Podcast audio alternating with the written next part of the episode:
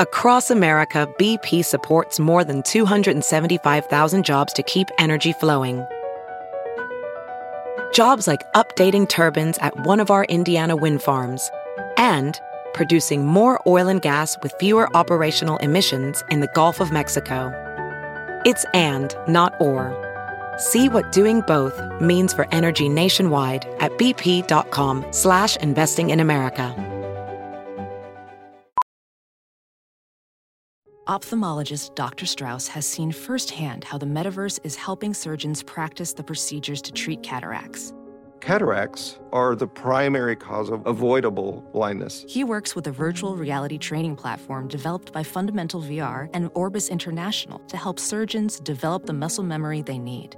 The result? More confident, capable surgeons. And even more importantly, patients who can see. Explore more stories like Dr. Strauss's at meta.com slash metaverse impact. William and Kate are officially the Prince and Princess of Wales, as Camilla may be known as just Queen.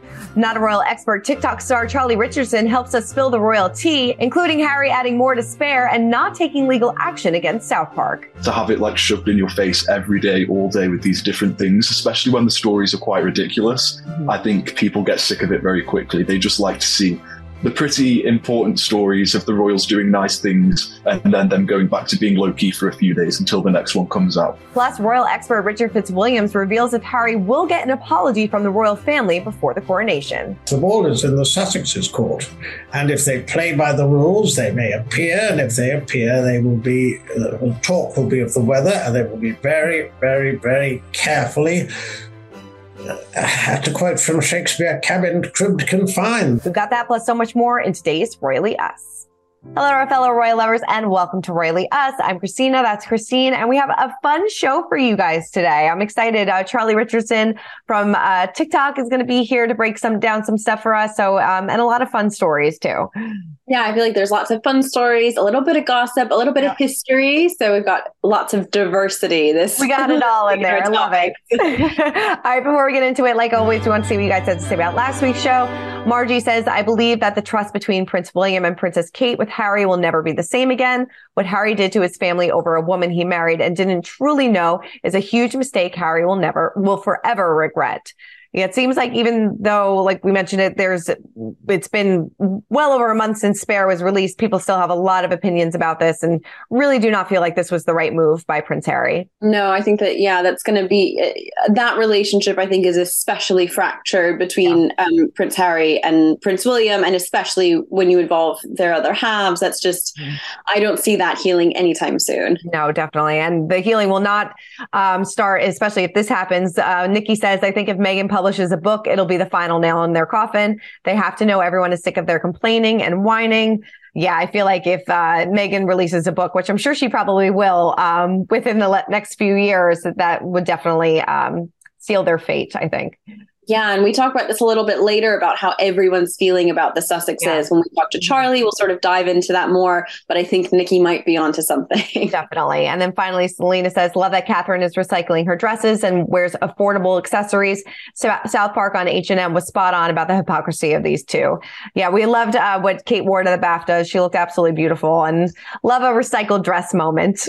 yes yes, that was uh, hopefully iconic. I think we'll remember that look for a long time. Definitely. All right. Well, let's get into our royal roundup and kick it off with Prince William and Princess Catherine because they are now officially the Prince and Princess of Wales.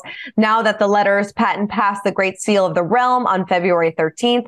Now, the full notice from the Crown Office was printed in the Gazette, and the announcement read, "In accordance with the direction of His Majesty the King, letters patent have passed the Great Seal of the Realm, dated the 13th of February 2023, for creating His Royal Highness Prince William Arthur." Philip Louis, Duke of Cornwall, Rothesay, and Cambridge. That's quite a name. Earl of Carrick and Strathearn, Baron and Renfrew. Bar- I cannot read this whole thing. Just know that they got their titles, people. Imagine when he has to, one day he's going to have to write all of that out. Like at some point, he'll have to write his full name. Imagine that. I don't think I've ever like read it or like seen the full name on paper. Like that is quite, I don't even think I could remember it. I don't know if he can remember it. Does he have to have a little little like ID card with all of his titles on it when he goes around. Seriously, it's a um, big passport name. Um, well, yes, a lot of people thought as soon as uh, King Charles gave his speech that they would automatically become the Prince and Princess of Wales. But yes, the letters have to go through the realm, and we are we are here. They have gotten it. Yep, this is definitely sort of a, a formality, if you will. Mm-hmm. We all knew that this was, um, we knew that they'd be Prince and Princess of Wales as soon as Queen Elizabeth II died side. Then the king gave his speech and said that that's what they will become. So all of this is sort of, it's like paperwork, you know, and it takes a while for this paperwork to go through. Even royals are paper pushers sometimes, you know, just filling totally. out endless forms.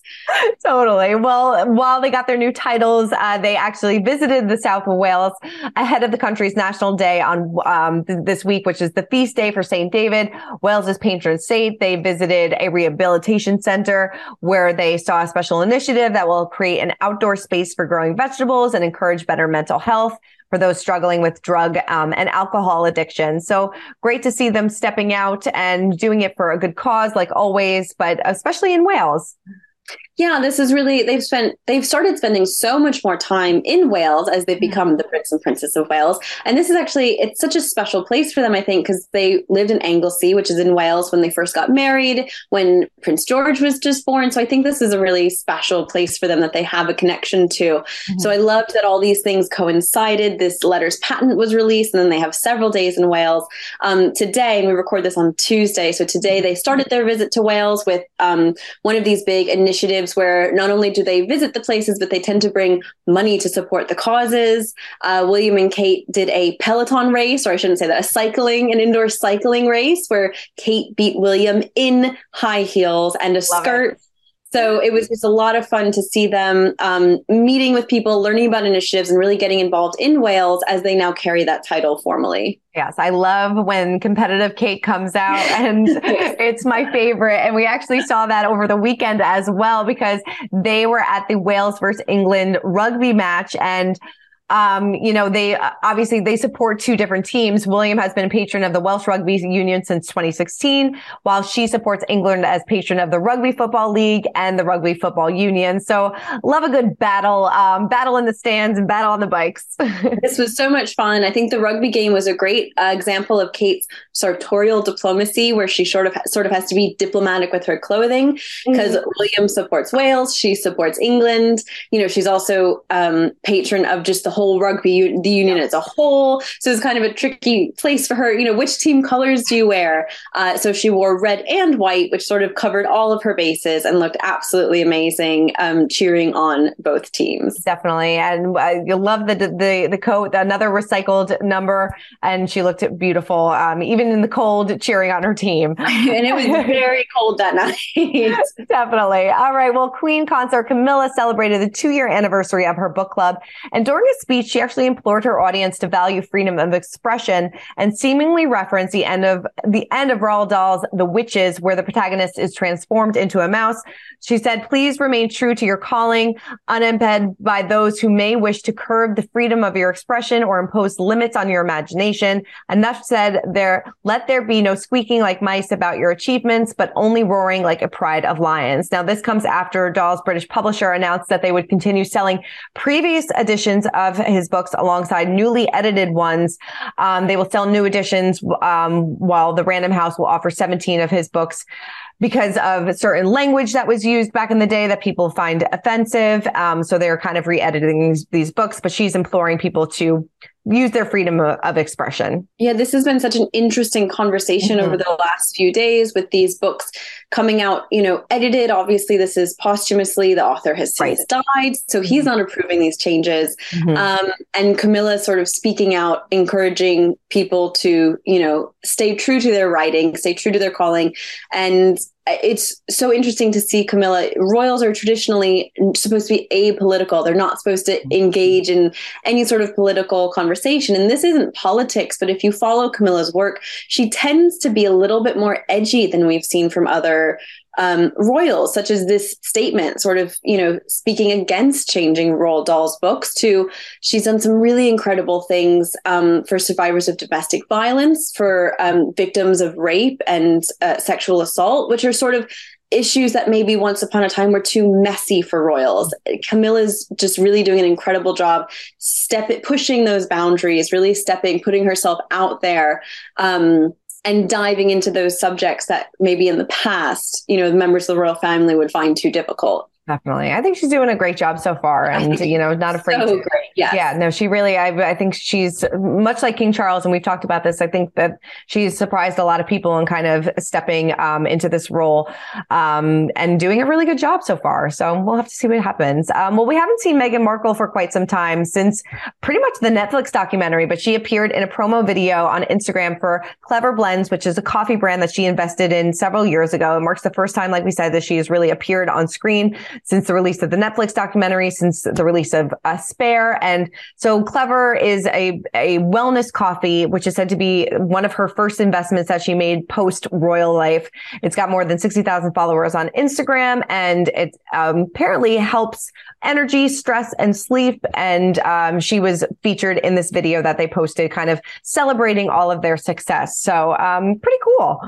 I think it was really interesting to hear from the founder what kind of impact this can have on a brand. Mm-hmm. You know, mm-hmm. we talk about the Kate effect and the Meghan effect and these economic phenomena that the royals bring with them whenever they support a brand, wear an outfit, those sort of things. But to hear directly from the founder of this company how Meghan's investment has helped them was really interesting and really sort of uplifting to see, you know, how Meghan's made a difference in in this company and in, you know, t- promoting this brand. Oh, almost instantly it was being, you know, featured from like A-list celebrities yeah. and things like that. So it really it does it, the, you know, having the backing of a royal member um, or ex royal member, it really does make a difference. All right. Well, now it is time to spill the royalty. And we are so excited to be joined by TikTok star Charlie Richardson, who runs the Not a Royal Expert account. It's so much fun. It gives really great, fun, quick updates all about the royal family. So, Charlie, welcome. Thank you so much for joining us. Thank you for having me. Uh, so, when did you become fascinated with the royal family? Well, it, the real like proper interest started only about three years ago because obviously when I was younger, I didn't really understand royalty, didn't really know a lot about it. My first sort of experience with like royalty was for Queen Elizabeth II's Diamond Jubilee back in 2012. And then since then, it's just slowly developed as something that I'm interested in. And then really during COVID, when we saw Queen Elizabeth II's speech to the nation, which was quite a rare address for her to give, that was really when it refreshed sort of my mind of how important royalty can be and how interesting it can be. And then everything sort of started from there. All that. That's even thinking back to that speech, I think sort of gives you goosebumps. It was so moving during such yeah. a time for a lot of people. Was that when you decided to do the news, you know, the TikTok news updates on the royal family? Was it, you know, uh, no, that's um, it, it, sort of a mix of it. After that speech and after, you know, me sort of re-realizing how important royalty can be and everything and how interesting it can be, it was sort of a more gradual progression after that that I started to get more and more interested and really get into it more after that. And it was about a year well, not really a year after the speech. It was in the following January of the next year afterwards that I actually started my account and started posting. I love that. What stories do you feel like resonates and connects with your audience the most? Uh, my audience definitely like sort of how monarchy actually works, sort of the rules about it and the more constitutional stuff.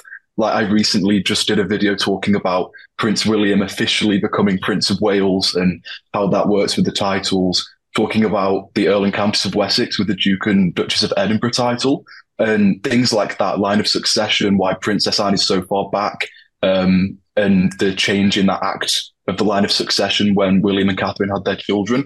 All things like that that a lot of people find interesting that my audience resonate with the most. Love that. That's and what topics go viral on TikTok? Because it's not always the most pleasant, heartwarming stories, is it? no, I think definitely the ones that incite strong opinion, anything that gets people commenting, which is normally the not very positive stuff, anything that gets people angry tends to be what goes viral, which is how the internet works, really. Anything that gets people mad tends to be the loudest and the most seen. Um, but also anything fun and light-hearted. I mean, any video of Queen Elizabeth II giving any sort of speech, it, people just grapple to it and love it. So still now, it, that those are the sort of things that really get people's attention. Definitely. Have you had any brushes with the royal family at all?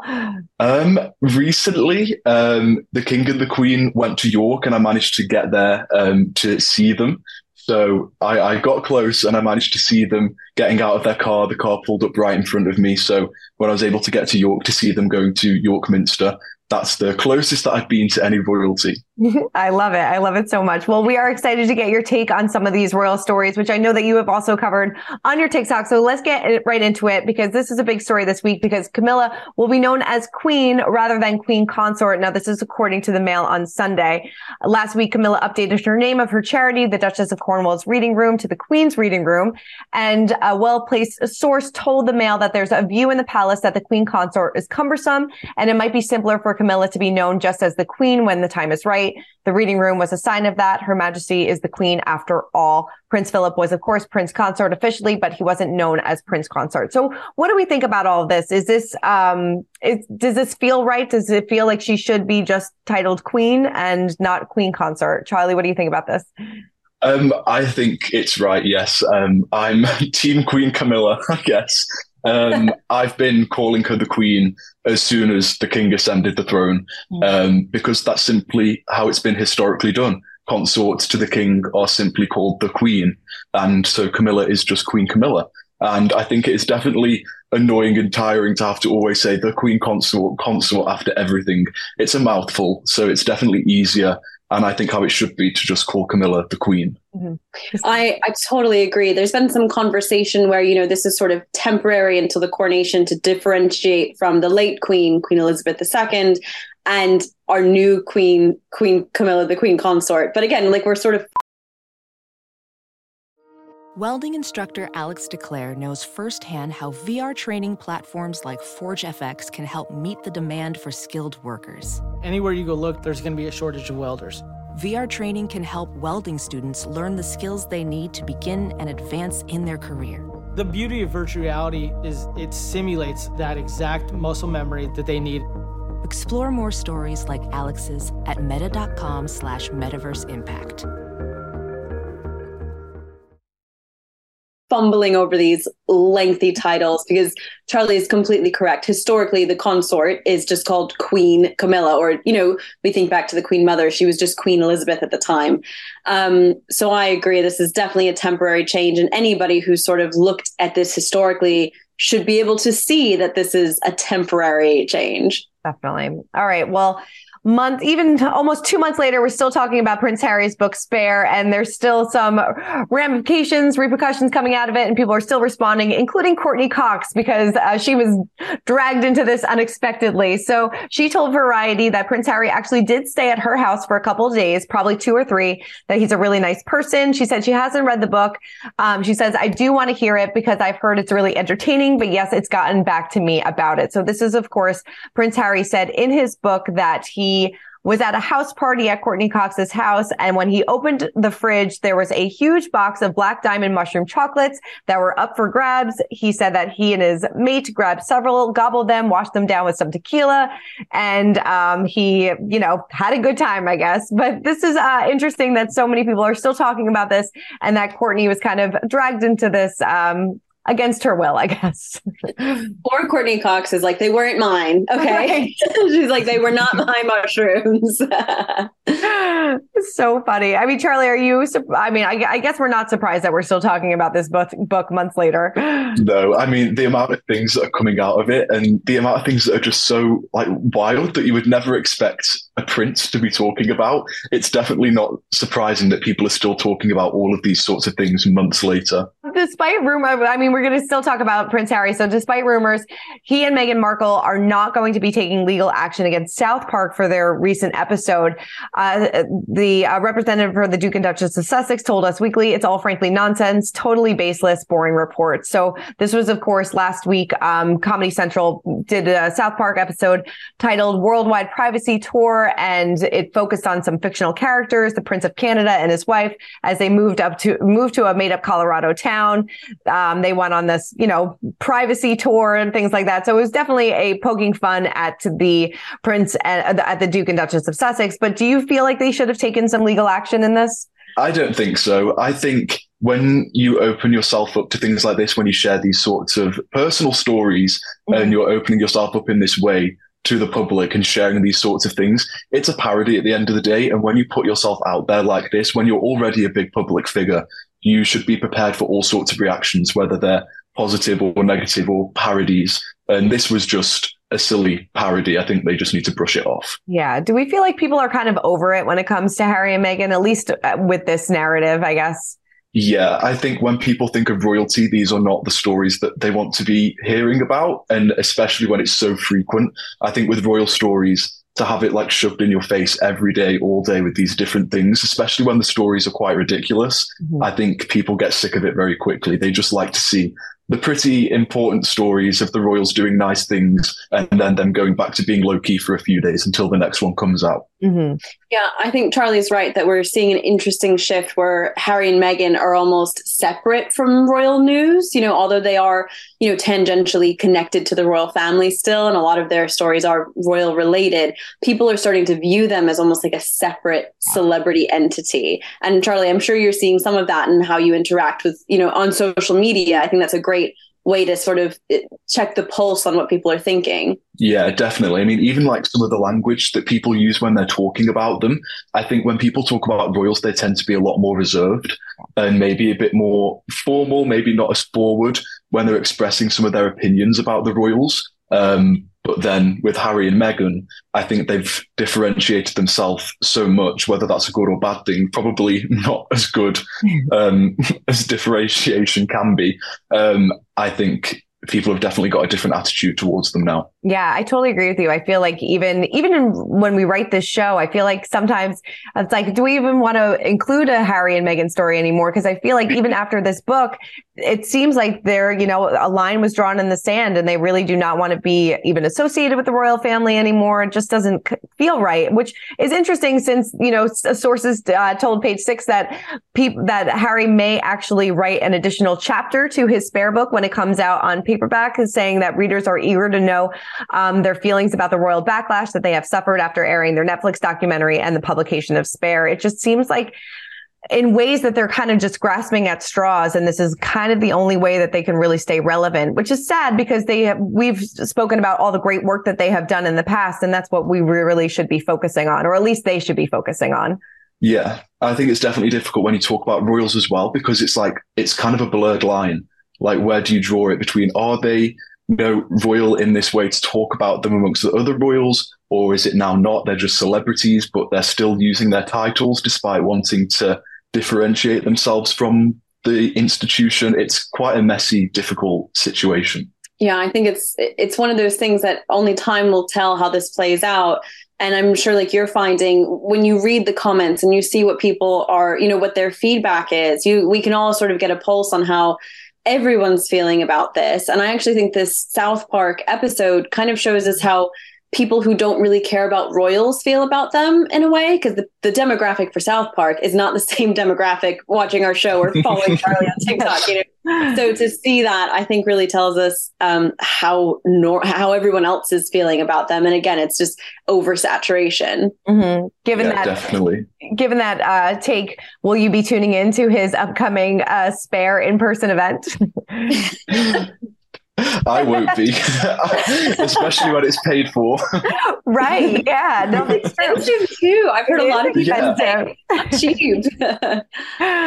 Yes, no, it is very expensive. All right. Well, Charlie, thank you so much for joining us. We really appreciate your insight. Um, and everybody make sure to check Charlie out on TikTok, not a royal expert. It's been a great catching up with you. Thank you so much. Thank you for having me. Well, all right. Well, now it is time to break down the royal rules. And this week we are joined by royal commentator Richard Fitzwilliams, who is breaking down whether or not Harry will get that in-person apology that he wants before the coronation. Take a look. You know, a million dollar question. I know we don't know the answer to this one, but do you feel like Harry and Meghan will be invited invited and attend the coronation?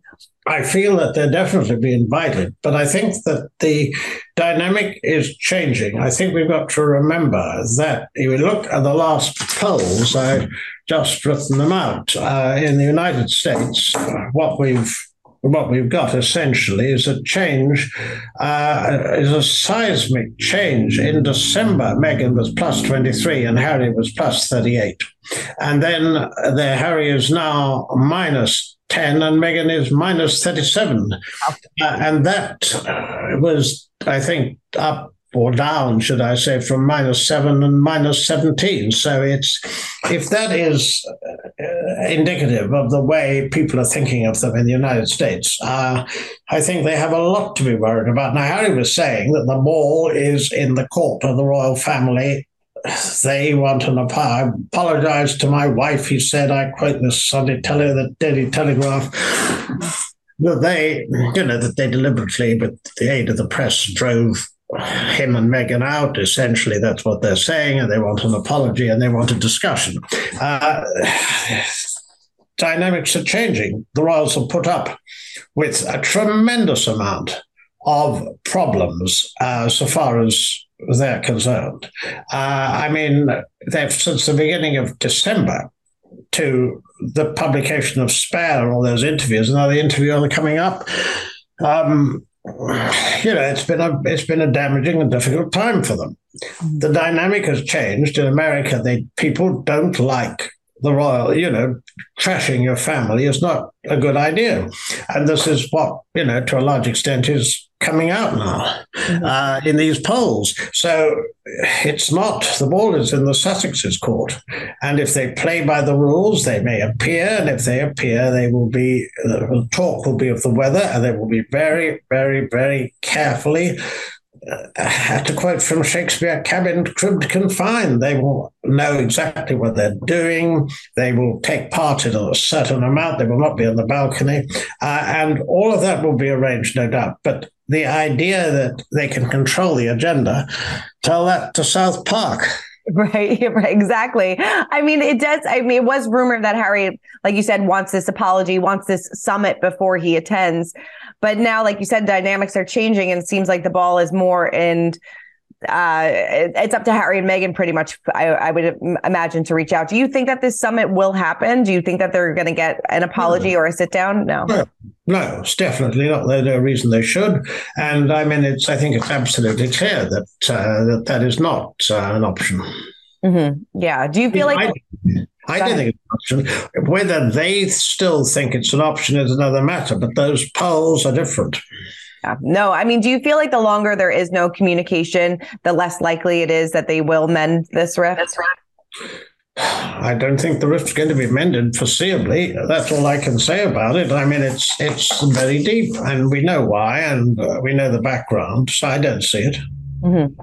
How do you think William will feel if Harry and Meghan attend the coronation? Because yes, uh, Harry does go after his father in the book, but not as much as William. And I think a lot of people are probably taken back by that. So do you think that, you know, William has stronger feelings um, for Harry maybe not attending the coronation? Well, those are rumours that he has. I mean, there's no doubt he feels very strongly. Uh, Charles is a symbol of national unity, of course, as the monarch, and the invitation comes from him. Uh, so far as William's concerned, I mean, it's a terribly deep rift, and I don't see it being mended. And I think also remember, Harry's threatened another book you know, 800 pages. That's almost, it's a threat.